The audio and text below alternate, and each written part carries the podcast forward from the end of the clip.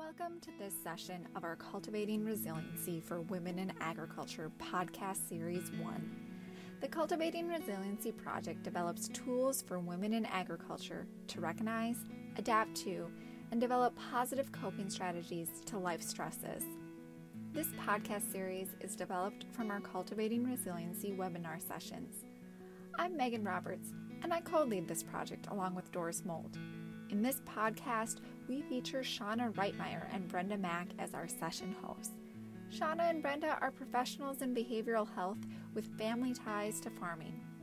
In our next two sessions, we summarize our You Can't Pour from an Empty Cup webinar. One of the ways to refill our cups is to practice self care. A way to think of self care is to imagine a stool with three legs a social and relationship leg, a physical self care leg, and an emotional self care leg. This podcast session hones in on making physical self care intentional, in particular through good sleep habits. First, we hear from Shauna Reitmeier, then Brenda Mack joins. Here is Shauna how do we take care of ourselves, which in my mind is how do I put that oxygen mask on me first before I can start getting into really how do I fill my cup, you know, and part of that is um, being making decisions and setting intentions. You know, we it's it's hard sometimes we want these things to just happen, but they don't happen unless we we actually make some decisions as we move forward. Thinking about self care as what are the ways and things that you can do that refill and refuel you in healthy ways. And I think Brianna Wiest said it really well. Um, she said that, you know, true self care is not only salt baths and chocolate cake, it's making the choice to build a life you don't regularly have to escape from. And so I think when you're connecting with others and you're you're tapping into those individuals who do fill your cup, who energize you, um, and who don't deplete your energy or exhaust you, that that's some of the strategies and the foundation of taking care of yourself and reducing your stress. And then all of those other additional, you know, bubble baths or short term activities just enhance that foundation of taking care of yourself by connecting with others, by reframing your negative messages into more mm-hmm. optimistic or hopeful messages, and by just having your basic self care mm-hmm. needs met, your physical needs, your sleep, your um, you're eating healthy, you're drinking water, you're exercising, and I like that word choice that you use, Brenda. You know, and it it it gets to even some of that boundary setting. You know, we make choices and we set those boundaries and we make decisions um, that you know might seem hard and might seem stressful at the front end but once we make some of those hard decisions or set intention and purpose to things, our energy goes up because it that weight goes away. You know, once the decision is made, many times things just start to feel, you know, a lot better for people. And I really like your word of the day of intentionality, mm-hmm. you know, and we've heard from some of the participants on the webinars before that where they're living can be really isolating. And so, how do we connect in intentional ways given some of those barriers of, you know, living out in a rural, remote area? And, you know, my example this morning of that I, you know, hopped on the computer and had virtual coffee with a friend, that is a way that technology is making connection a little mm-hmm. bit easier. And we had to be intentional about that. Yep. I had to be intentional about that. Right. I like that. And setting the time, scheduling that time. Right. And if 45 minutes, I mean, that, if that doesn't work, then even for 10 minutes, you know, mm-hmm. connecting with, with someone or doing a, you know, 10 minutes worth of exercise mm-hmm. can also make a big impact on our emotional health and well-being. There is also a breathing technique called 478 that is a great mindfulness exercise that makes you start thinking about your breathing and what you're doing with breathing. And many times that that stress we forget to breathe and we can't forget to breathe because our body needs that oxygen so we can actually make good decisions and um, stay focused. And so um, when we get to that point where things and even as we're going to talk about sleep here that is an exercise that I know I use at night many times if I struggle with getting to sleep because I've got a bunch of things racing in my head, um, that I will practice that breathing technique as well. And so to stay energized, you know, we also need to make sure that we're sleeping and we we can't be energized if we aren't sleeping. And managing stress is really challenging when we're not sleeping. And so this information is, is shared to you by the National Institute of Health through the National Institute for Sleep. Um, and um, some of these are, you know, very are are researched and very well known. There's still a lot of work being done on sleep and how it affects the brain. But one of the things that we know is when we sleep, that's when the brain starts organizing all of the information in in what's happened in the day and the week and and allows the brain and ourselves to be able to recall things better um, be able to um, just make decisions and problem solve. And so these are just some some tasks or things that you can be thinking about or practice and do. Be intentional in doing those to help you sleep if you struggle that you're if you find that you're struggling sleeping and so the first one really is about setting a schedule. So try to get to bed at the same time every night and try to wake up at the same time.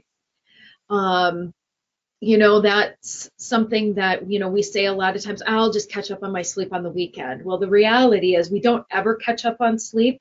It's what happens in that night um, and so the more we can try to sleep and now you know everybody kind of said you need six to eight hours it's really different depending on each person and the research is starting to show that you know when you're when you're an infant of course you might be sleeping like 16 hours a day but then as we age, we don't need as much sleep, but it's monitoring how how do I feel?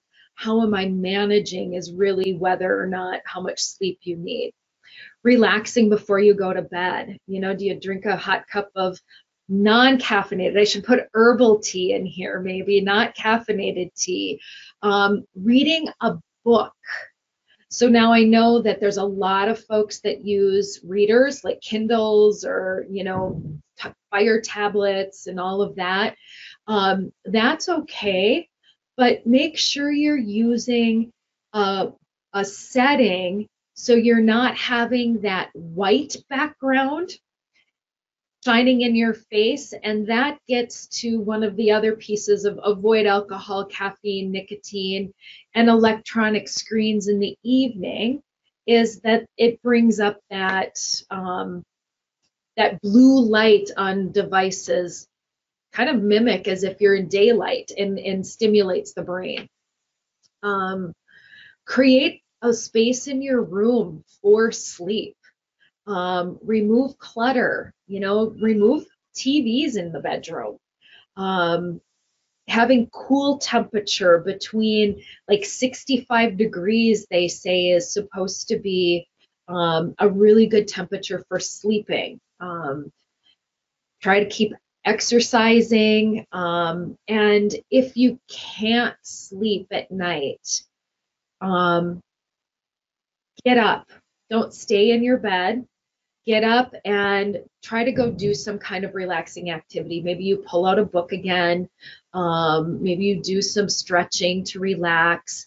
But really, keeping your bedroom as the place really is for your for sleeping and for sex. You know, those intimate relationships that you have is keeping that space really as a, a place to um, promote what the bedroom is intended to be so you're able to sleep. So that you associate the bedroom yes. with, with, those specific activities, activities. Yeah. rather than your brain thinking, oh, this is a time to watch TV or this is the time mm-hmm. to work on my computer. Yep. That you yep. want to train your brain that this is the place that you primarily you go to sleep and you yeah. engage in intimacy. See, exactly. And you know, and if practicing these things don't work for you, I would go talk to your doctor because maybe you have sleep apnea. Maybe you are struggling. Um, you're snoring a lot. You find moments where you're waking up gasping for breath. You know, there's sleep studies that can be done. Maybe it's you just need a CPAP machine, and your doctor, through those sleep studies, will be able to help you um, figure that out as well. I keep a notepad beside my bed. So all of those thoughts that come up, I mean, in this this happens to me when things are stressful for me. Sleep is my first thing that that's affected, and so I um, I have a habit of I get to sleep well, but then I wake up at like two, three o'clock in the morning. Um, and my head just starts racing and i'm like oh i forgot to send that email. Uh, i've got to get this report out the door. Um, i need to respond to you know somebody. So i keep a list. I get i write those things down. Um, and then that kind of gets me out of my head. And then i won't forget about it. And then i rip that off and i take that with me in the morning when i go to work in, in addition to what I do is if I wake up in the middle of the night, same thing. I all of a sudden am running through everything that I have to do tomorrow and how am I going to get it done.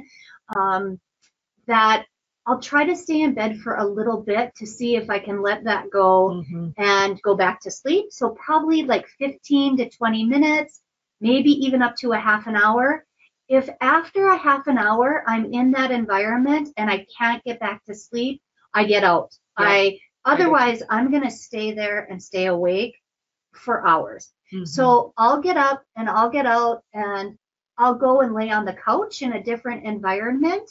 I'll throw a blanket on me and I will do that mindfulness breathing of mm-hmm. um, breathing in and out and repeating that message that works for mm-hmm. me be still and know. Other people don't need a message. You can just focus on the breathing, focus on the breathing. And oftentimes, if I get out of the environment, then I'll either fall asleep on the couch or I'll get to such a relaxed state that I go back to my bed and can fall asleep again quickly. Mm-hmm. So, those are just a few additional tips so ladies, don't you think too it's and and you've kind of covered this a little bit, but kind of preparing yourself for sleep too and preparing yourself just to relax. I know that if if especially if you've been working outside a lot, you've been out in the cold, your muscles and joints are cold, you know, taking a hot shower, a hot bath and just kind of re- getting yourself really relaxed because part of what wakes you up sometimes is just aches and pains. You know, you got a cramp or this happens or that, and then you're awake for hours. And doing that with enough time, you know, uh, like an hour before you would normally go to bed, starting some of that routine. And again, it gets, you start associating this practice with being in your bed and sleeping. Um, so preparing a hot shower, a hot bath, you know even um, smells you know essential oils or you know lavender lotion um, you know that you put on before you go to sleep and start associating some scents and smells with what sleep is can help as well and i think that can be adjusted as well because mm-hmm. i think about um, women in agriculture with young children and you know you're putting your kids to bed really um, just moments before you're trying to unwind and go to bed as well because mm-hmm. you need mm-hmm. to get up early in the morning uh, to do work around the farm or whatever and so there are you have to you have to figure out which mm-hmm. one of these activities and suggestions is going to fit best for you and work best for you mm-hmm. And then the other piece, and this is kind of like the person, you know, what tips do you have at night when you're having a hard time getting to sleep? I kind of use this dump your mind. Use this as an opportunity to, when you give yourself this alone time, to start preparing to make decisions and be intentional in managing this stress is write down whether it's on your phone in your notes section, whether it's on a computer, on a piece of paper, on a whiteboard. Um, you don't have a whiteboard, but you for some reason have dry erase markers, you can do them on a window in your house. Is write everything that you have to do down, write your worries down, write the tasks, what are the activities, what are the big decisions that you have to make, write everything down. Because getting that out of your head and onto paper helps separate it. Makes it tangible when I can see that on a piece of paper. Thanks for joining us on this Cultivating Resiliency for Women in Agriculture podcast series 1. In this session, we focused on the physical self care leg of the self care three legged stool. Remember, you need all three legs relationship, physical, and emotional to make your self care stool steady and stable. In focusing on physical self care in this session, we learned several strategies to improve our sleep and relaxation habits. Becoming more resilient takes intentional choice and we can become more intentional about getting adequate sleep. Think back over the tips and suggestions from this session.